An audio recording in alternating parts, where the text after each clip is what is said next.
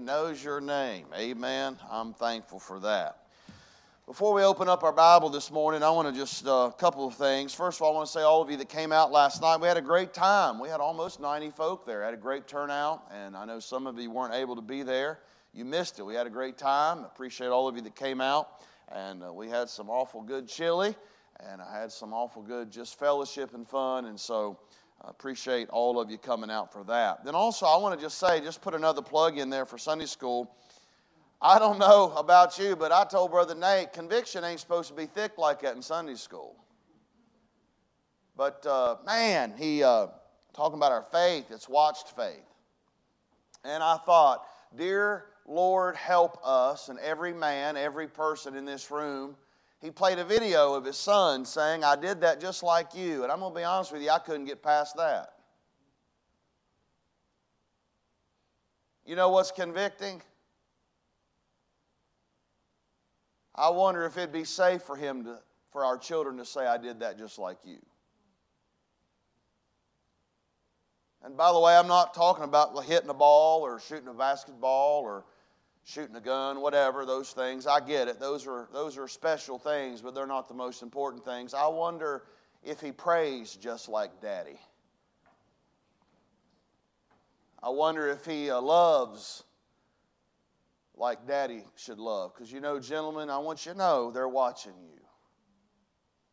And we take great pride when they shoot a basketball like us, or they shoot a gun like us, or they might even throw a spin cast reel like us. But I'll tell you what should encourage us more is when they show Christian attributes.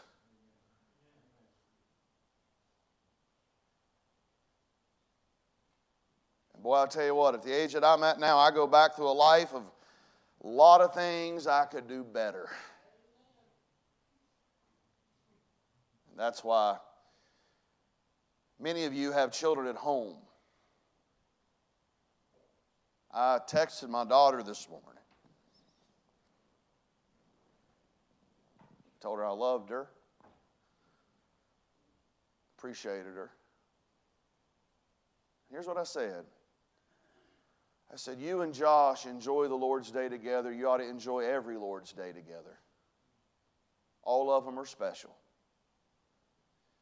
I hope you're not missing living.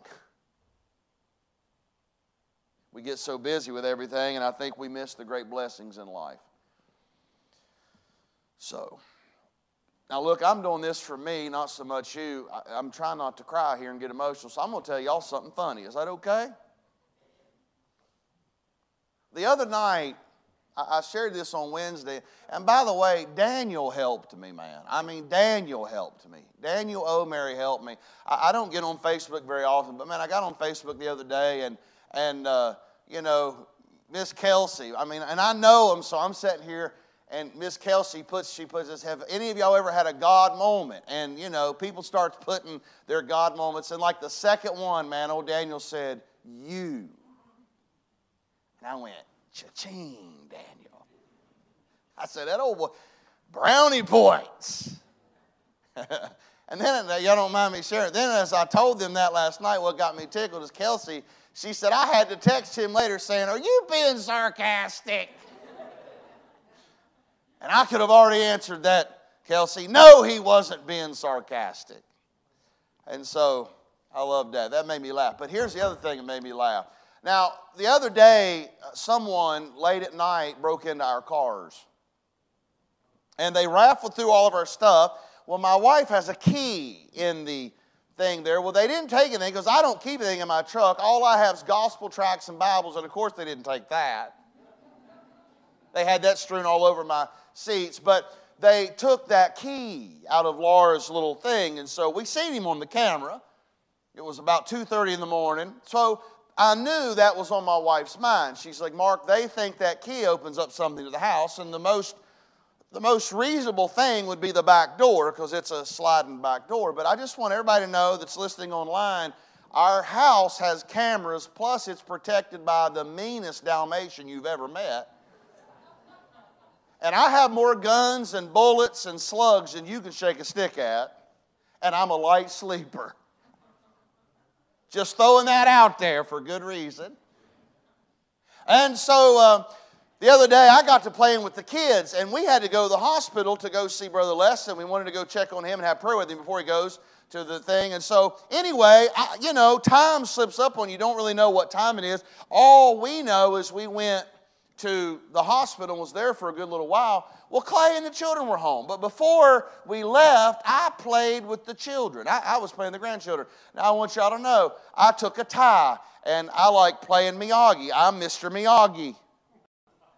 And I took that tie and I tied it around my head, and it and I was doing the karate moves with him, and we were fighting and we were playing, and I mean we were having a ball. Clay, my grandson loves to fight with me, and I love body slamming him on the bed. We was having a ball. Well, for some reason, some the dog did something. He probably tore something up of Laura's. Well, I went outside to check on the dog or doing something, and I had forgot that I'd done that. So I went on and we went to the hospital. When we got home, Laura was like, Mark. She's like, somebody was trying to break in the house. And I went, what? So the same thing she had on her mind, I had on my mind. I said, they got that key, thought they were coming in the back door. So sure enough, that camera, you know, they're not the greatest superior, you know, camera, but there was this real skinny young guy with long hair come walking out the door. And I was like, oh my goodness, someone's broke into the house. Well, then it was like a few minutes later, I didn't look at it real good, and it was like, Mark! She said there was two of them. So then I looked, and here was an older man that was coming this way, and this man looked like, hey, the young guy said the coast is clear, we can get in the house, and he was coming in to help him. So I immediately, I got to thinking, what was in my truck? So I went back there and I said, Clay, I don't want to alarm you, but someone tried to break in house. I said, have you been here all evening? He said, yes, Dad.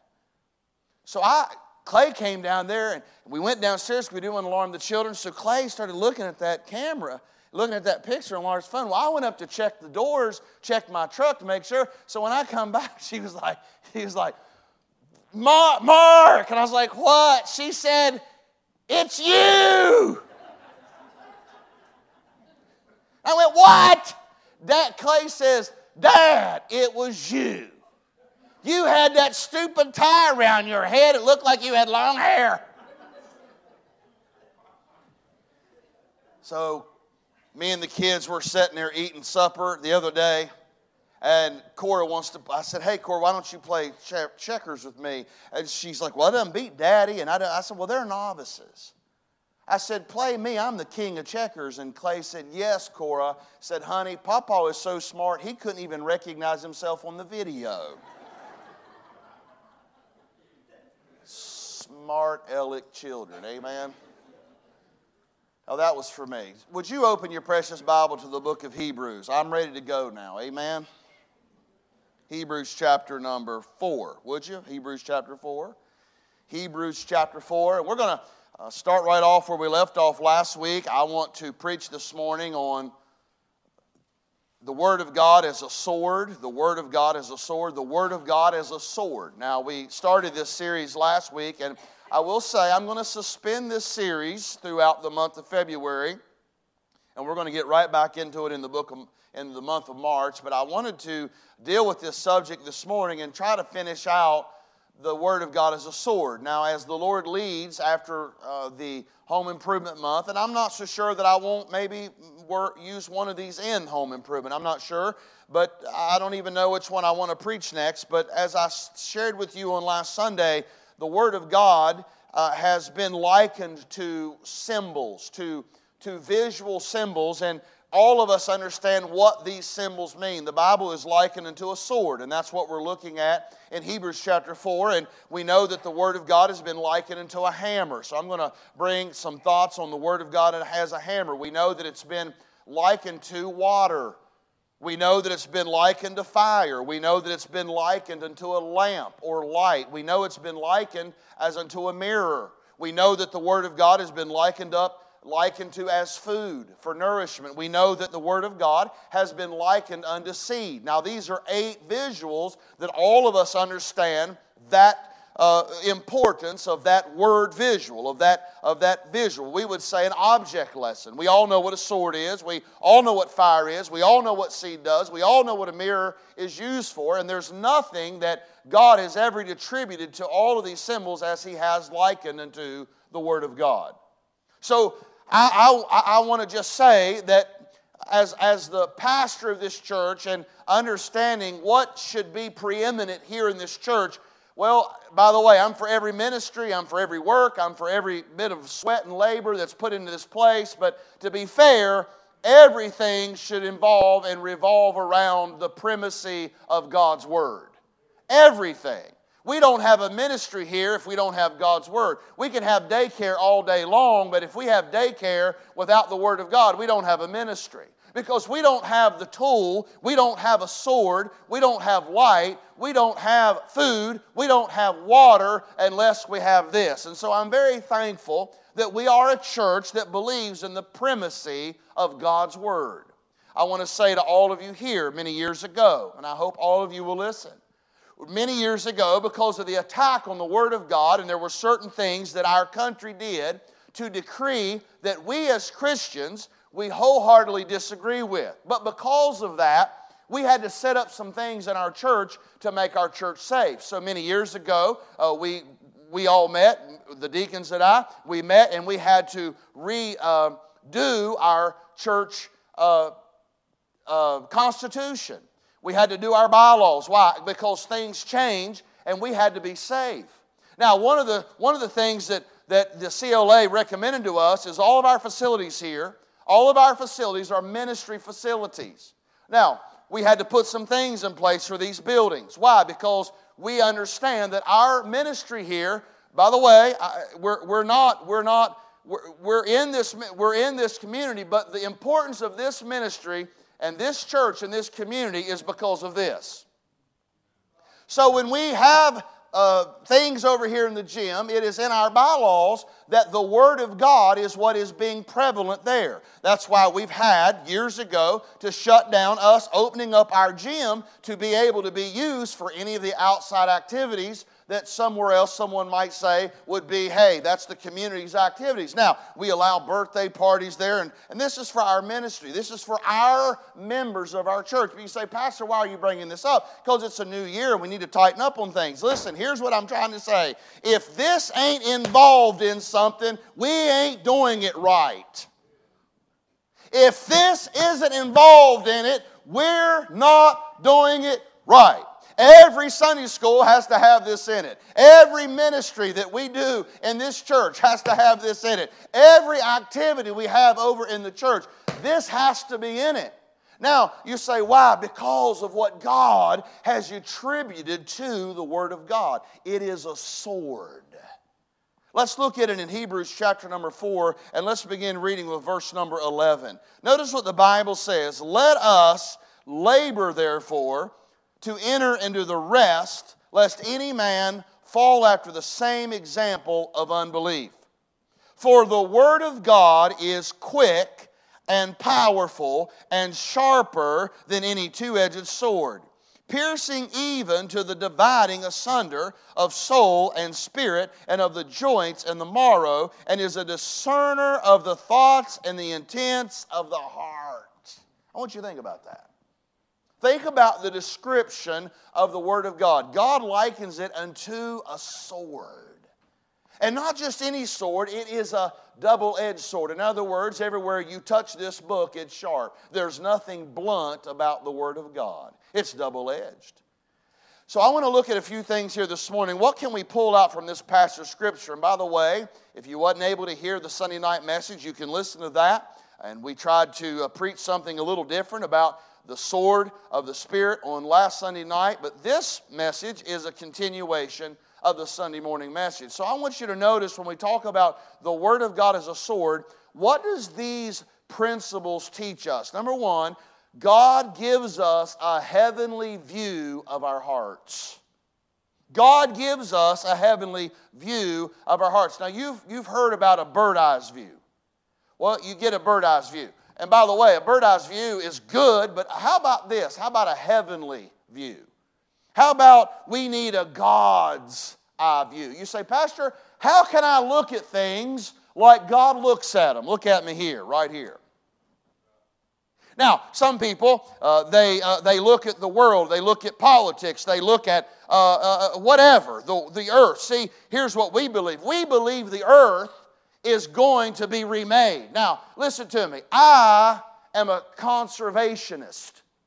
There's a difference between being a conservationist and someone that is a, uh, uh, is a naturalist or someone that has a view of the world. By the way, I think we ought to take care of this country, we ought to take care of this planet. But here's the thing people that don't believe and have a Bible view, they think we're going to live here forever. By the way, if I have a Bible view and I know what God's Word teaches about the earth, then I know some of the things that's told to us is not true. Not because I'm smarter, it's because I want to have a God's eye view of the life and the world and the country that I'm living in.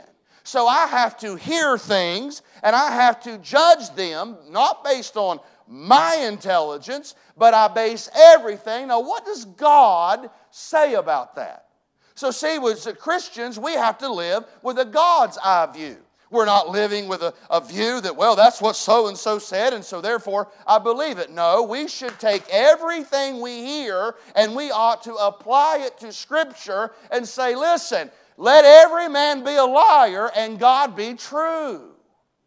See, we have a world's eye view or we have a godly, a biblical worldview. By the way, those two things are so separated, there's not even hardly any common denominators. So when we talk about having a biblical worldview of our country, our nation, our history, our future, listen to me. Knowing what the Word of God teaches gives us a godly world view. It's necessary today. A God's eye view. So the Bible tells us that the Word of God, it points out and gives us a view like God wants us to have the view, not the way Mark Brandon thinks. Because anytime Mark Brandon thinks something and it is contrary to Scripture, listen to me now, I'm always wrong and he's always right. Always. He's God.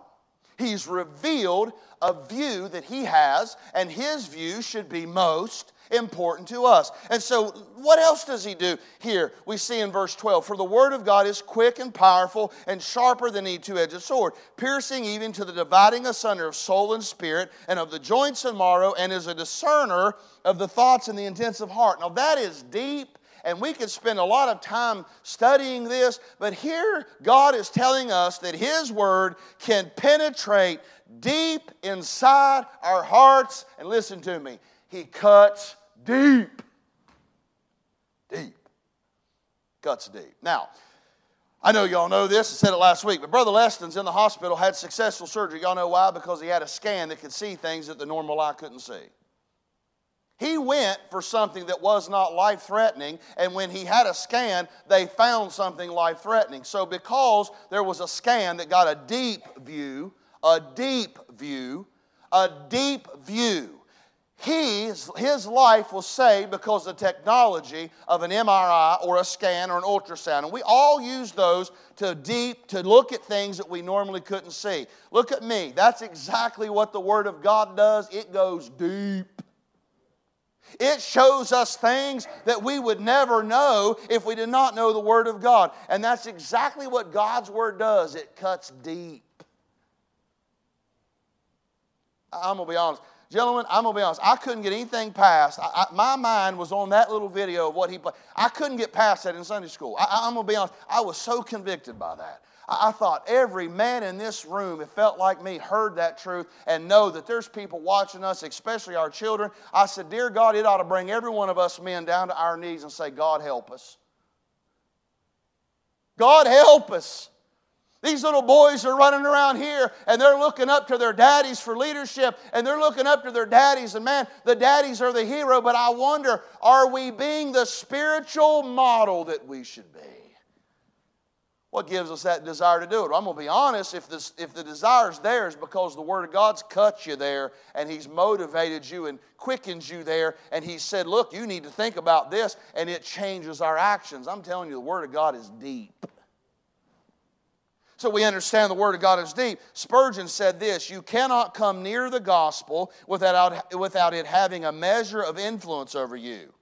And God blessing you. It may cut down and kill your sins when you have no idea that such a work is being done. The Word of God is so sharp that you may be bleeding under the flesh before you even realize you've been struck. That's sharp. It's convicting. God's Word are so sharp, they cut us deep with the truth, and the truth condemns us or condones us. It either condemns what we're doing or it's condoning what we're doing. It's either condoning what we're thinking or condemning what we're thinking. See, the Word of God, man, it, the Bible says it's a discerner, it's a critique, it judges us. And sometimes we just don't like how it judges us. Can I say, but without God's Word, to be honest with you, we, we can't even tell right from wrong. Without God's Word, we can't we can't discern right from wrong. My goodness, we live in a society today that everything that was godless uh, 30, 40, 60 years ago, it's just a lifestyle now. Who tells us that's wrong? Why are we always up in the air harping on something and say, hey, you need to be warned by that. You need to be careful about that. You need to be careful to have a God's view of that. Why? Because, man, the world's good. And that old devil, he's crafty. But see, that's why ungodly people have worked so hard to ridicule the Bible and to remove it from public life. Can I say this? I know history. I know our founding fathers was not scared of the Bible. Do you know that one time in our Congress, before they would even open up session, they'd have a preacher come in and read something from the Word of God and have prayer? And they were not. So now here's what we're told I tell you right now, you better keep that religion out of the state. Well, listen to me. I agree and I understand that because that is one of the things we believe. But I'm going to tell you why. That was not for the religion to keep out of, out of, the, out of the government, it was for government to keep their cotton picking nose out of religion. If we know history and we have a God's eye view and we read the Constitution, we know that the men that founded our country was not scared of the Bible. But boy, that's all been turned today. Why? Because I'm going to be honest with you, people just don't want to be under the Word of God. So they ridicule it and they get out from under. You wonder, you say, well, why did evolution get started? I'm going to tell you why evolution got started because we've never wanted to be accountable to a God. So I'll tell you what we'll do. We'll just start something up where God didn't create us. Why? Because the Word of God's that quick, it's that powerful. So what do we do? We try to get rid of it. But I want you to know it gives you a view that God has. It's a God's view. This book gives us a view that only God can give us. Number two, here's another beautiful thing about this sword it also gives spiritual birth to our souls. Now look at verse 12. Look at that word quick. You know what that word means? Living. It's alive. It's quick. It means it's alive. It's living. It's not a dead book. Now, when we see this truth, it tells us that the Word of God is quick, or it's living, or it's alive. The Bible is not like any other book. It's alive, it's spiritually alive. The Word of God is a living thing and has the power to give us spiritual life. Look, I love to read biographies, I read a lot of them. I read a lot of books. Now, I'm not a big fiction guy. I don't read much fiction, to be honest. I don't know if I've ever read a fiction book. Now, some people like fiction, and I think it's great. I just think it's good if people will read today. But you read what you like. But I'm going to tell you something right now. I have some great books. Brother Daniel just recommended a book to me about the Civil War. I do not have it. I have a lot of good books in my office on the Civil War, World War II, all through history. But listen to me. I've never read those books, and I'm going to be honest, that I've ever been given spiritual life by reading that book. But I'm going to tell you right now, many times I read this book, and I'm going to tell you right now, it gives me spiritual life. Faith cometh by hearing, and hearing the Word of God. Do you know the only word you'll hear that can give you real spiritual life is the Bible?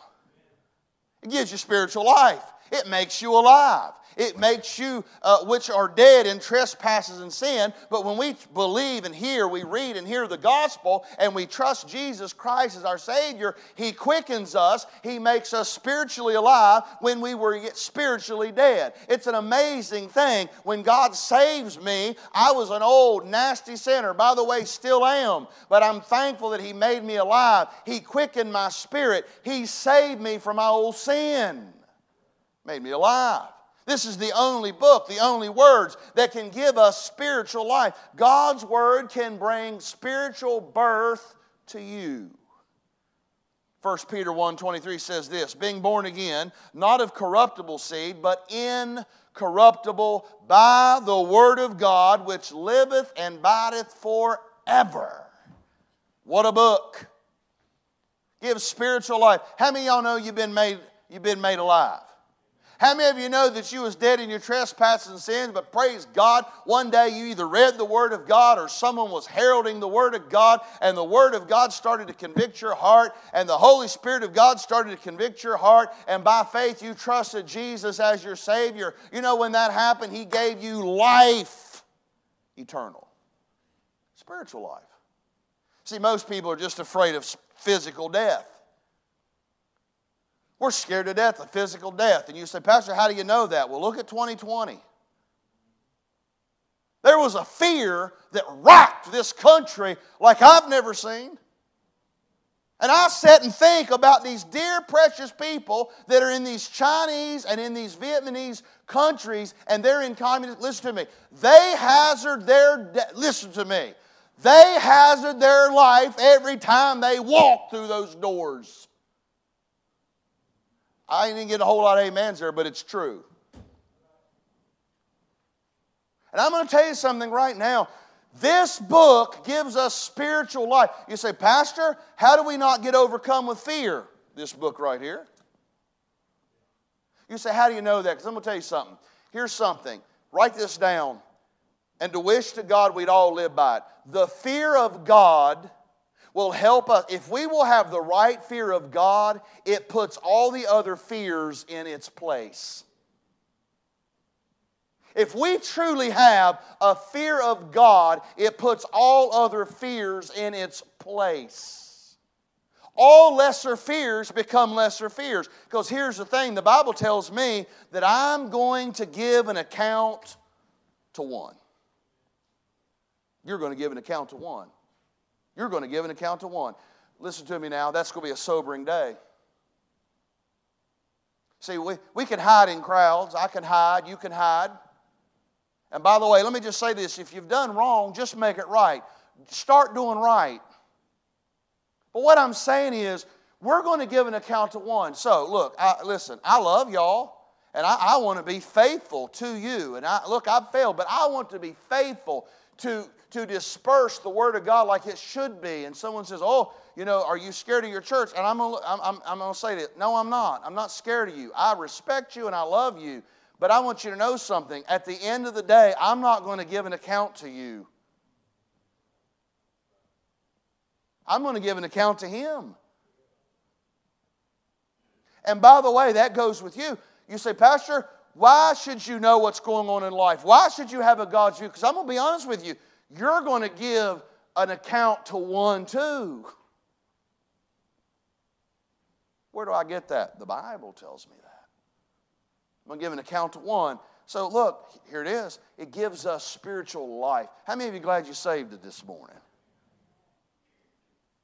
Then, can I say this real quick now?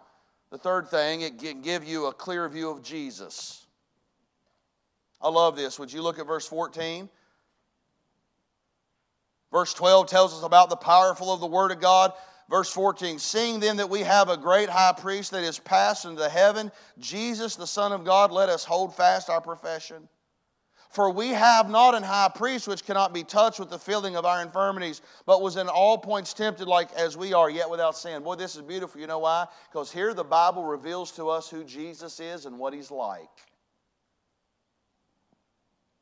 God gives us a great view of Jesus Christ. The Bible can help us see Jesus Christ like nothing else. The Bible can help us to really see Jesus. Verse 14, we see that He's Jesus Christ, the Son of God. He came down from heaven for what? He came to die on the cross, to bleed, and to pay for our sins. That's beautiful love. I'm glad that that's been revealed to me. And by the way, I was at enmity with Him. But yet, although I was the one guilty, the great, wonderful, holy Son of God came to this this earth and bled and died for me. That's beautiful to know. Y'all ever hear them good stories when you finally realize, hey, that might not have been such a bad guy after all? God's revealing to me, hey, I want you to know my son is beautiful. He's wonderful. He came, he is the Son of God, but he came there for you, Mark. That's revealing. He's the holy, holy, holy. He is the Son of God, yes. But then look at verse 15, how beautiful this is, how tender it is. For we have not an high priest which cannot be touched with the feeling of our infirmities, but was tempted at all points. Here's what I love about this God reveals the preciousness and the tenderness of His Son like I would never know. Here He is, Holy, holy, holy, the great Son of God robed himself in flesh. And here's what God says about my son. But oh, I want you to know, he knows exactly the way you're feeling, Mark.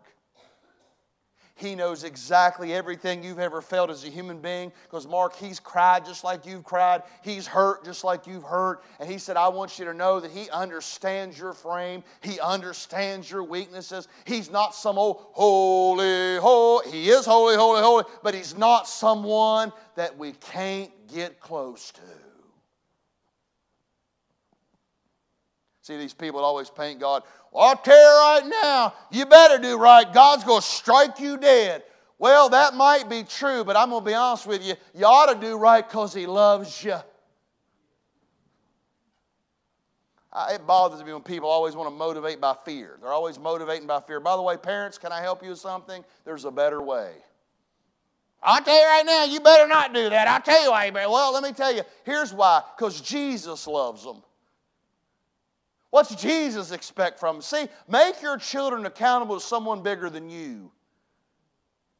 Oh, you're not going to embarrass me. Do you understand? There's a whole lot more important things than you trying to motivate your child to do something It's just not going to, going to embarrass you. No, Jesus loves them. Jesus has a purpose for them, and they ought to be living for the Lord because they're going to stand and give an account to Him.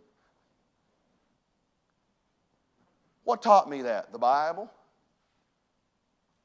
Pastor, have you ever tried to motivate by fear? Yeah, but I found out there's a better way. You say, Where'd you find it out? Right here.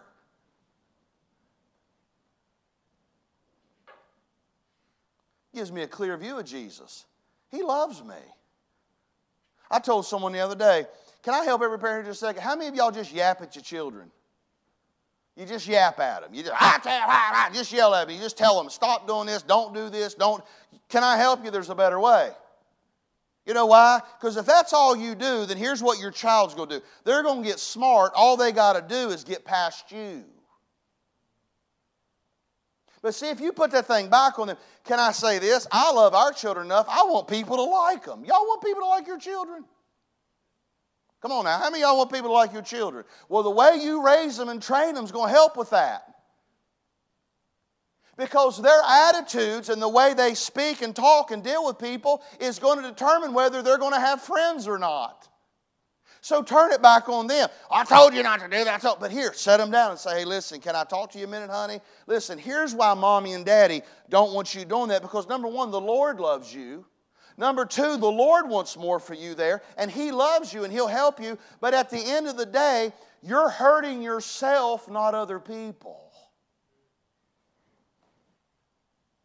Let's get back to the Bible in raising our children. I'm afraid what we're doing is we're taking everything the world's got. Oh, that sounds great, and that sounds great. But see, when it's contrary to the Bible, the God's word's always right. It works. I feel like I'm on an island this morning. Are y'all okay?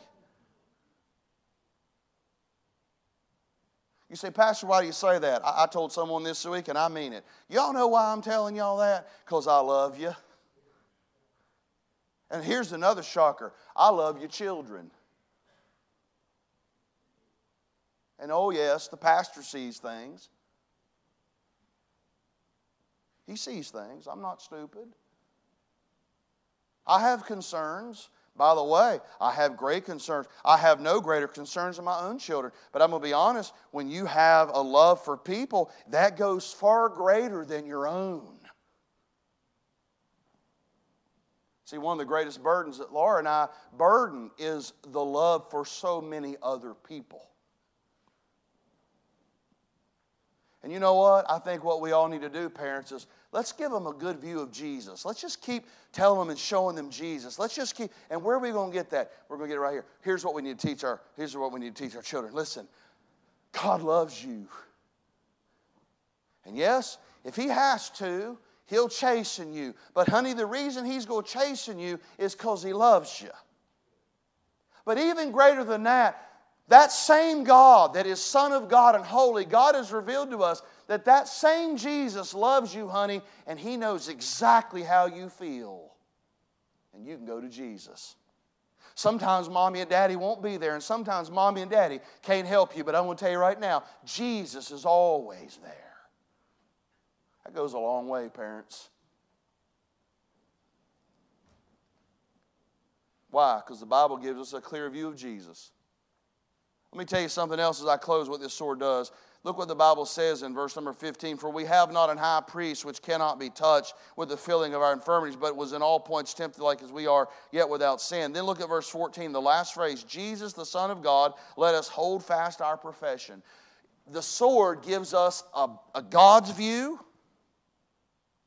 The sword will make our spirits alive. We can get spiritual life from this sword. This sword reveals to us the right view of Jesus. And then, as I say lastly, it gives us a firmer grip on our faith. Look at verse 14. Let us hold fast our profession. How many of you have ever heard me say, just hunker down and hold on? How many of you ever heard that? Well, that's PMB. That's, that's PAB translation right there. Patrick Allen Brandon at its best tornadoes whipping around, trees being knocked down, telephone poles knocked down. Here's what my dad said Son, just hunker down and hold on. And you know what I've learned in this life? Trees are going to fall, winds are going to blow, storms are going to come, heartbreak's going to come. And I'm going to tell y'all right now, this Bible will help you just get a just a thicker grab. Hey, just a tighter grab. Hey, just keep holding on because one day here after a while, Jesus is coming again. So hold tight, don't let go. What? The Bible. You say, Pastor, but you don't understand what I'm going through. I promise you there's a promise for it. Hold on to the one promise and hold on to your knuckles turn white. It amazes me today how people are so offended. And they, they have every reason. Here's what they do. Whew, tell you what, I'm glad I don't have to fool with that no more. I said this to the church the other day. Y'all going through some troubles, you're going through some heartaches, y'all going through some storms, listen to me. Then you have, look here, that ought to drive you here. I hear people say all the time, Well, I tell you what, I just can't go to church right now. I'm hurting so bad. That's when you need to be here. That's when you need to be here. When you don't feel like coming, look at me. That's when you need to be here. That's when I need to be here. Why? Because I'm going to tell you right now.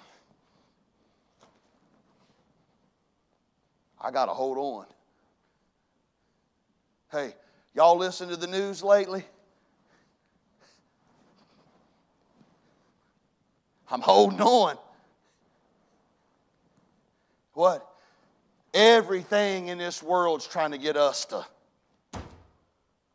let go. By the way, you know where it's tested? When your children don't do right. When people do break your heart. When things just ain't going right. I'll tell you what, Pastor, I've tried that God thing. It don't work. Oh, no, look at me. He works. He works. But you know what? Sometimes it don't feel like he's working. But see, I'm not trusting my feelings. I'm holding on, boy. Y'all know why? Because I know He's right, even when I don't feel like it. You know what this word will do? Give you a firmer grip. Firmer grip. How much does it take you to let go?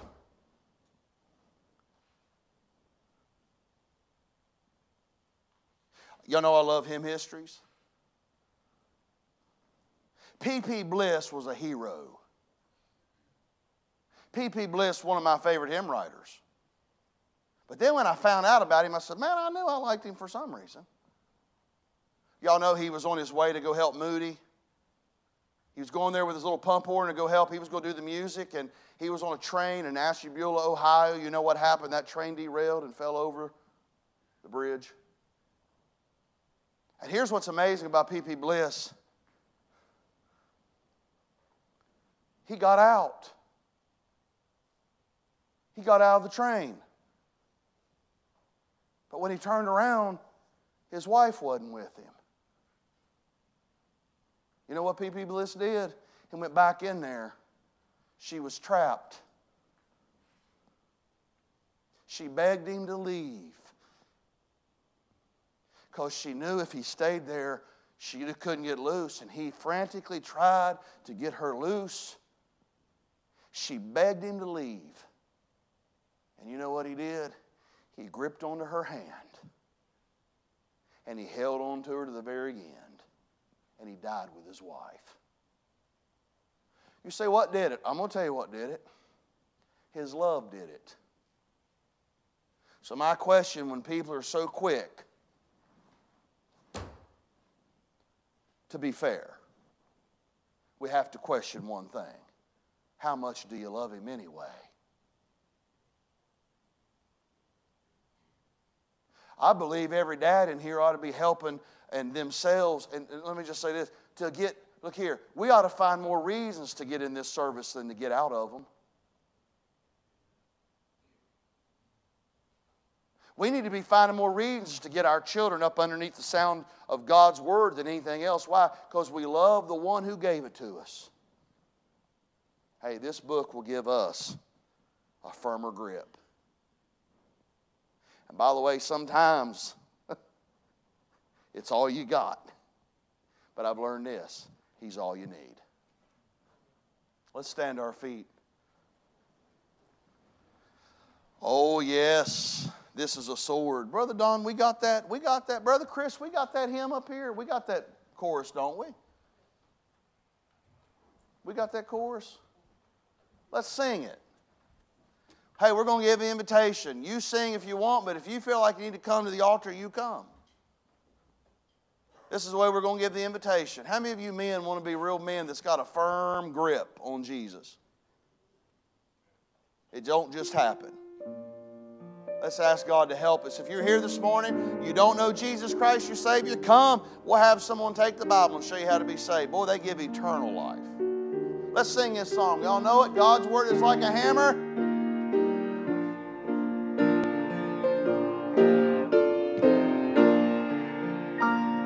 God's word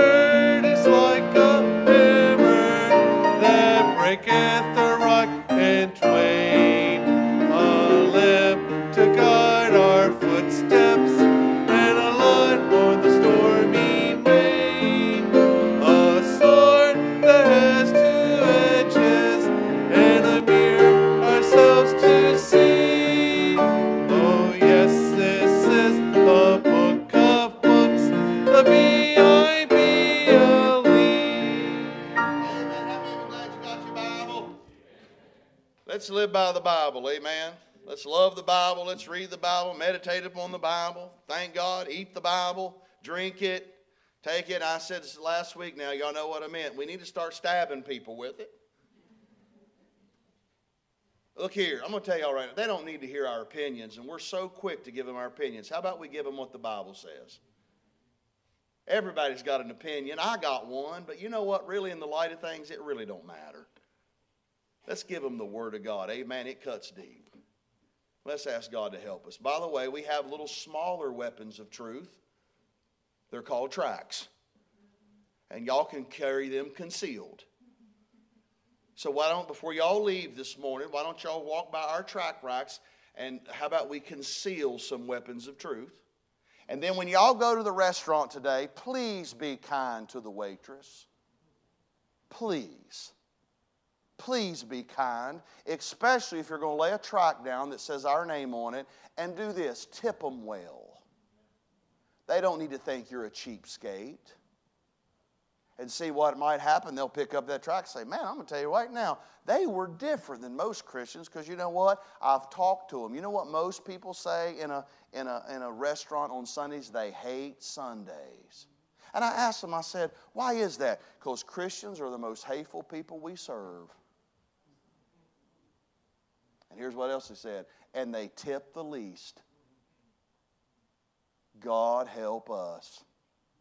I feel conviction already. How many y'all going out to eat this afternoon? Nobody's raising their hand. How many of you going home? All right, Stone, get you some concealed weapon, all right? Put it in your pocket when the, and, and hand your tracts out. That's little, little, hey, that's concealable tr- weapons of truth. Amen? Y'all with me? Y'all ready to go home. Let's pray. Heavenly Father, thank you for your goodness. Thank you for your grace. Help us now, Lord, to take your truth first implant it in our lives, apply it to our hearts, but then, Lord, help us to help others with it. Well, thank you for what you do. We ask it in Jesus' name, and all God's people said. God bless you. Have a great day. We'll see you tonight, 6 o'clock. Sign up for the marriage retreat.